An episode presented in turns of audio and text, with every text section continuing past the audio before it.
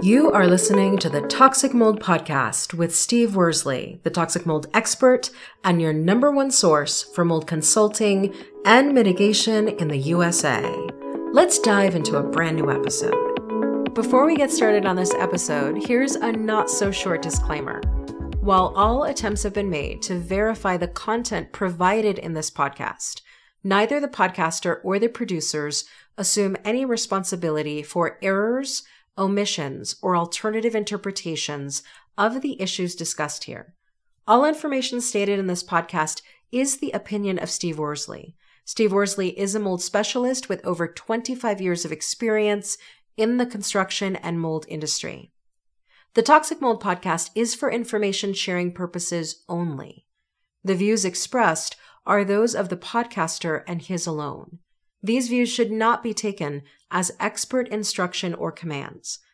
While there may be references to medical conditions and symptoms, all podcast episodes are the opinion of Steve Worsley, and any medical questions or concerns shall be addressed with the appropriate licensed medical professional or professionals. As the podcaster refers to different mold types, please be aware that Steve Worsley is not a microbiologist and questions concerning mold specifics should be answered by the appropriate professional. Steve isn't nor does he offer any legal advice. For any legal advice, you must speak with a lawyer.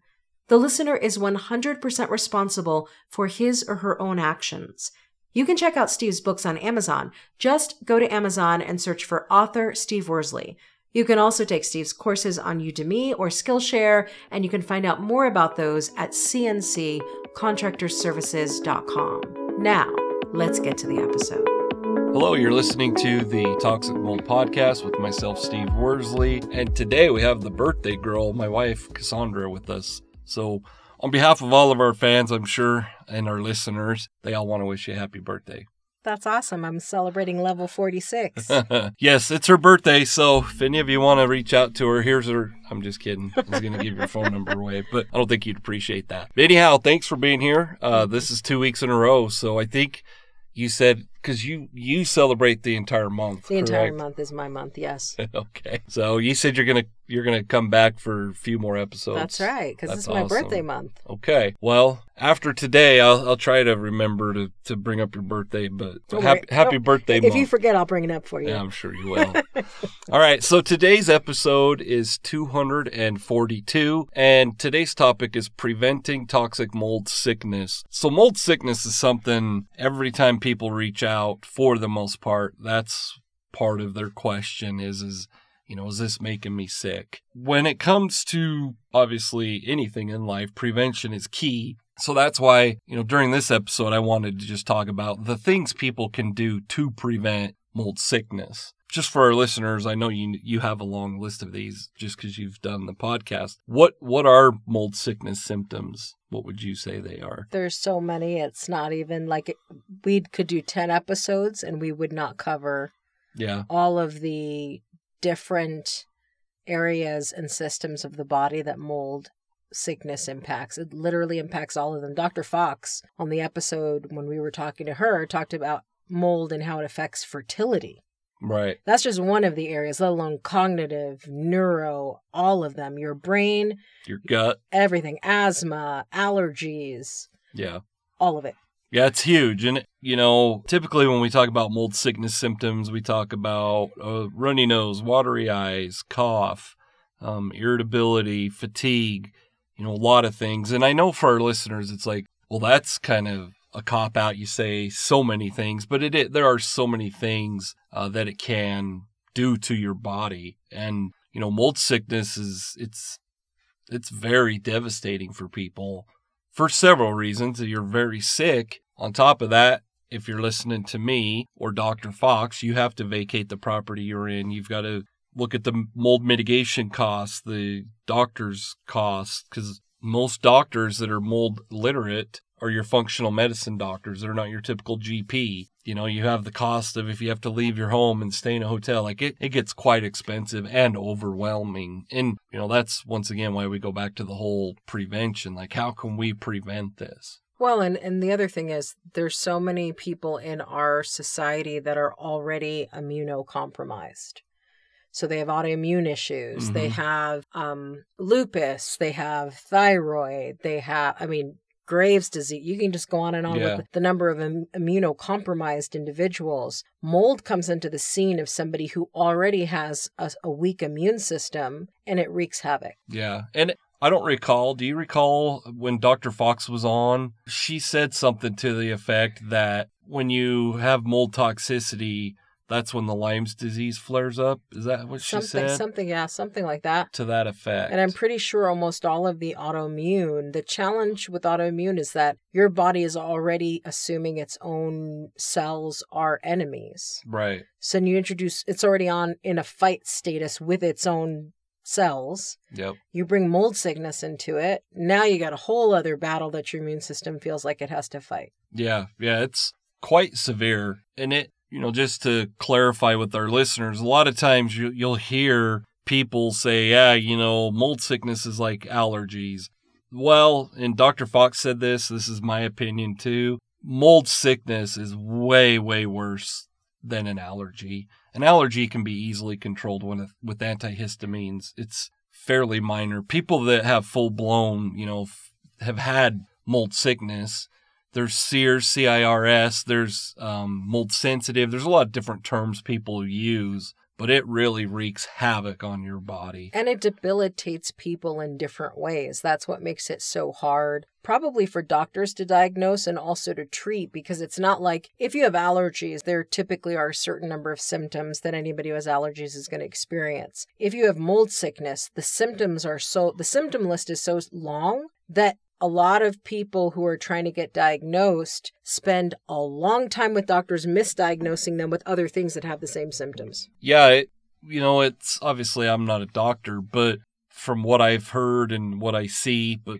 you know, mainly from what I hear from my clients is is you know, the doctors kind of just gaslight Mhm. our patients and our clients and say, yeah, you know, you have this, this, and this, it's all in your head or whatever. And it's a very difficult and I, I don't want to sound demeaning to doctors, but we need a lot more Dr. Foxes out there. And there are plenty of, of, of doctors that are mold educated, but your typical GP's not. And they, it's a, it's a tough thing because the doctors don't like it anyways when we go to Google and do our research. The last thing a doctor wants you to hear is, yeah, this guy I listened to his podcast says that you don't know about mold sickness. And that's the last thing that the, the doctor wants to hear. And then they just want to poo poo it away. Well, so, if you're tactful, you won't say that you don't know about mold sickness. You'll say, "Give me this test, this test, this test, this test, please." yes. Yeah, but And if they won't, then you fire them and you find the right doctor. Yeah, and I, and I that's where it gets tough for our listeners is a lot of the mycotoxin testing. Well, I don't know of any insurance that covers it, so it's quite difficult, you know. But anyhow, let's let's try to get back on on our Well, but I think this is important because part of prevention is being proactive. Right. And so when when we bring people like Dr. Fox onto the podcast, it's to provide information, but it's also to share that a best practice when dealing with lots of illnesses, especially ones that traditional medicine doesn't handle very well, is to invest in yourself by working with people like Right. Dr. Fox in Yep. advance before you actually are in a dire situation where you need them. Exactly. Yep. Then, you know, if we lived in a perfect world, you know, we we would prevent all of our listeners from having to go to the doctor, preventing mold in the first place. But that's it's it's difficult and uh you know, it's when it comes to the medical side, that's why I don't want to get too far down that rabbit hole because I'm not a doctor, but it gets really difficult because if you can't figure out what's causing the problems, it's just going to cost you more and more money. And I, I understand it gets expensive with paying someone like Dr. Fox, paying someone like myself. But on the other hand, if you can get the right people involved right off the bat, then we can hopefully get ahead of it with, with stuff like prevention. And, and I think where part of what you're talking about prevention is also f- making sure that you're not one of the contributing factors to your mold sickness. Yep. The daily habits that we don't really understand or may not understand as causing our mold issues could be causing our mold issues, which then makes you a factor in your illness. Yeah, and it one of the most common habits I hear, and you know, hopefully our listeners are are not this young, but you know, mo- most of the time it's literally my kids showering or bathing causes lots of issues. And it's crazy because, you know, by the time you've figured it out, the mold is already there. And that's why it's so important. Like, I remember my dad all the time, like, I'd come in the, the house and if I left the door open, he'd be like, Are you born in a barn? No. Well, shut the door. so, or that, or we're not going to heat the outside. Well, sometimes you have to hound your children. And, and, I, when it comes to your spouse, I don't recommend hounding them, but it doesn't hurt to talk to your children and say, Hey, you know, all that fog that's on the mirror when you get out of the shower, that is prime conditions for mold to start growing. Mm-hmm. And if you're doing that every day, you might not notice it right now, but you could be doing damage to your lungs or your body that you're going to pay the price for later on. Completely. And and it's it's both the everyday uh, habits that people have in terms of washing the dishes and having water around the sink you know, having a little bit of a leak underneath the sink that you're just like, oh, that'll be fine. Yeah, they throw a bucket down there. Exactly. Or something as, as that you might not think is an issue where your basement floods and you think you've mopped it up, shop vacked it up, you've put down towels, but then you leave the wet towels there. Right. For a long period of there's lots of things we do that we don't realize is creating a great environment for mold. Yeah. Yeah, and it you know, I know I'm not sure the the the decades, but I know like in the 80s a lot of a lot of people had carpet in their bathrooms. And, you know, like I know for us, we have towel holders, but you'd be surprised how many inspections I've done and people in a carpeted bathroom just throw their wet towels in the corner. Mm-hmm. And because it's carpet, you don't really see until you start smelling something and you're you're like, "Man, what's that funky smell?" Like you don't know if it's your dirty clothes, you don't know what the smell is and come to find out, we go in there and during the inspection and part of our inspection we use an infrared camera. You know i'm looking around and i just see this big spot on the floor and i'm like what the heck? And then you ask the, the clients and they say oh yeah that's where my husband throws his towels every day.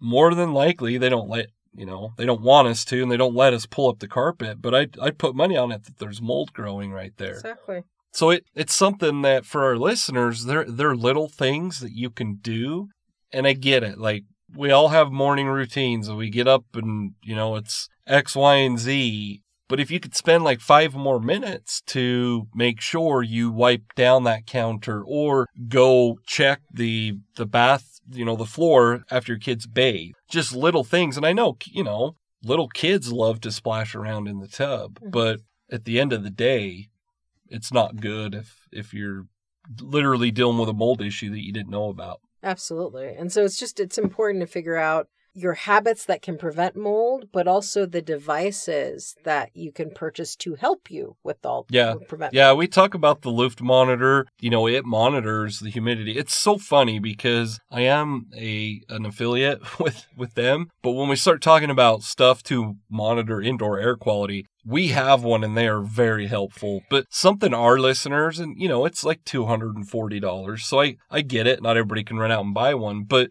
for our listeners that can't afford that, there are humidity gauges. You can go to Amazon and get, you know, humidity gauges. And, and I, some of the people that have reached out to me, I can send you actual links for like a humidity gauge or a water alarm. So if, if any of you listeners are looking for for anything like that, just reach out to me and I can send you a link for an Amazon link. But my point is, is a humidity gauge. Literally, you can buy a three pack for fifteen dollars. Okay. Yeah, they're cheap, but they work. Absolutely. You know, and it's just it's things like that. Things like uh, air purifiers, not dehumidif- dehumidifiers. No, humidifiers. Not humidifiers, yep. but air purifiers. Yep. See, sometimes you get it confused. I don't know what brought it up, but you were talking about um, humidifiers and dehumidifiers. And back in the day, when I say back in the day, you know, when I was a younger kid, you know, which was like in the 90s, that was a joke, by the way. But anyhow, um, our parents used humidifiers. Yes, with babies. Yep. When they were stuffed up, you would oh, put on the humidifier and all the steam, and yep. that could cause mold problems. Yep, and who exactly. knew? Yeah, and a lot of people actually put them on their HVAC systems, which, of course, because of the field that I'm in, I'm not a fan of humidifiers. Um, of course, dehumidifiers, you know, that's a lot of mold prevention too, but not to go too far down that rabbit hole. If you have to have a dehumidifier in your home and you live in a newer home and it has an HVAC system, I would be curious to know why the humidity is so high you have to have that. Correct. That's a problem. But going back to what we are talking about, like as a kid, you know, your parents would just plug in that humidifier and they put whatever the Vicks smells or Yes, something in that it stuff. Yep. and they thought they were doing good. Mm-hmm. Well, they were literally asking for mold growth. And when you weren't using that machine, mold could literally start growing in the machine. And if it's not cleaned up properly, they're literally just spraying mold spores at you. But I don't see humidifiers these days like No. I used to. and, and to, you know, for all of those people who take things out of zero 100, sometimes you're going to need those kinds of things. Sometimes Right. if you have a sick baby, you need to go in the shower, go in the bathroom, close the door, turn the shower all the way to hot to get them Right. to yeah, that, but that's a temporary yeah, thing. temporary is the key. exactly. It cannot be a routine Yep. that happens every night for hours on end. Yeah. Yeah. I mean, we had a 18 year old who literally would shower for an hour. Mm-hmm. With You no, know? probably with no fan on. Yeah.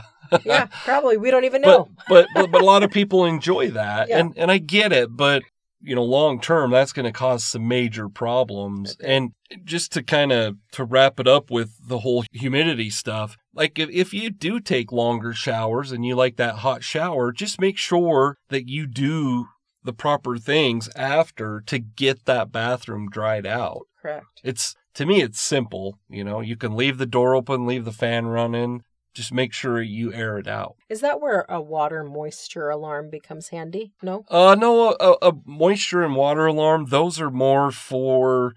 It's a a sensor that you let's say you put it down in your basement right next to your water heater. It's a thing that would sit on the floor, and if water hits it, it an audible alarm goes off. Okay. So those that's for and you could put them under your kitchen sinks, your bathroom sinks, just so that you know there's it's wet down there. Okay. So you can use them in crawl spaces, basements you don't inspect routinely. And you can you can actually buy a water alarm that's Bluetoothed. Is that what it's called to your phone? Yes, Bluetooth. Yeah, so it's mm-hmm. Bluetooth to your phone, and you could literally monitor that. There's things I just showed it to you the other day. I don't recall the brand, but it's called a, I think it's a flow sensor, but it's a gadget, and they're not cheap. They're probably six, seven hundred dollars. It's a little gadget you put on your water shutoff, the main shutoff for your house, and you can literally monitor how much water's running through it. And so let's just say it's an Airbnb. You can kind of gauge how much you know the um, tenants, I don't know what they call them, guests for Airbnb, how much water they're using. And if you see a bunch of usage when nobody's there, you know there's a leak somewhere. Exactly. Um, so that's something that's a little more expensive, but they're very handy. You can literally, with what I showed you the other day, you could shut the water off from your phone. wow. So if you know, say you have a cabin or or something that you don't visit often, that's where you could have something like that, the flow sensor or a water alarm Okay. That notifies you. And here's where getting back to preventing toxic mold sickness, it all becomes important. Documenting all of these different things by having a humidity gauge, by having an air purifier, by having the Lufty that can give you a, a, an- A graph, a- a yeah. graph, and then have your your doctor do some testing for you. You can, and then keeping a journal and notes of how you feel, what rooms you feel badly in, you know, all these things. You put all of that together, that gives any mold consultant the ability to help you pinpoint what's really going on. Yeah. Yeah, and I, I've talked about it numerous times. We can obviously help anybody, but when it comes to someone like myself or a doctor, if you come to us and you don't know anything, meaning you can't answer when did you start feeling this way, did you have a moisture intrusion event, it's going to cost you a lot more money. Mhm. But if you have a journal, if you could come to me and literally say, on this date, I started getting sick, or my daughter started getting sick. Ironically, a week prior to that, we had a a water leak from a water pipe. But like you said, if you have it documented in a journal, that makes it'll be it'll save our listeners a lot of money and it saves me a lot of time. Completely. So, what's your call to action for people? Just take 5 to 10 minutes and go look in areas that you don't normally look in. Like go down to your mechanical room, take a peek in your crawl space. Go look underneath the sinks. Make sure that nothing is wet or there is, make sure there's no water. And make sure if your teenager is taking a two hour shower, they're using the, what is it, exhaust? The exhaust fan, yes. Exhaust fan, yes. Yep. Yeah, and even even with exhaust fans, you know, we've noticed it because we have humidity gauges in the bathrooms. Even running the exhaust fans, they just don't keep up. Mm-mm. And you know, I'm sure a lot of listeners will be like, "Well, see, then it's not. You know, there's no reason to use it." Well, it helps, but if you own your home and you can upgrade the fan to a higher CFM, that would be ideal. But yes, Yes.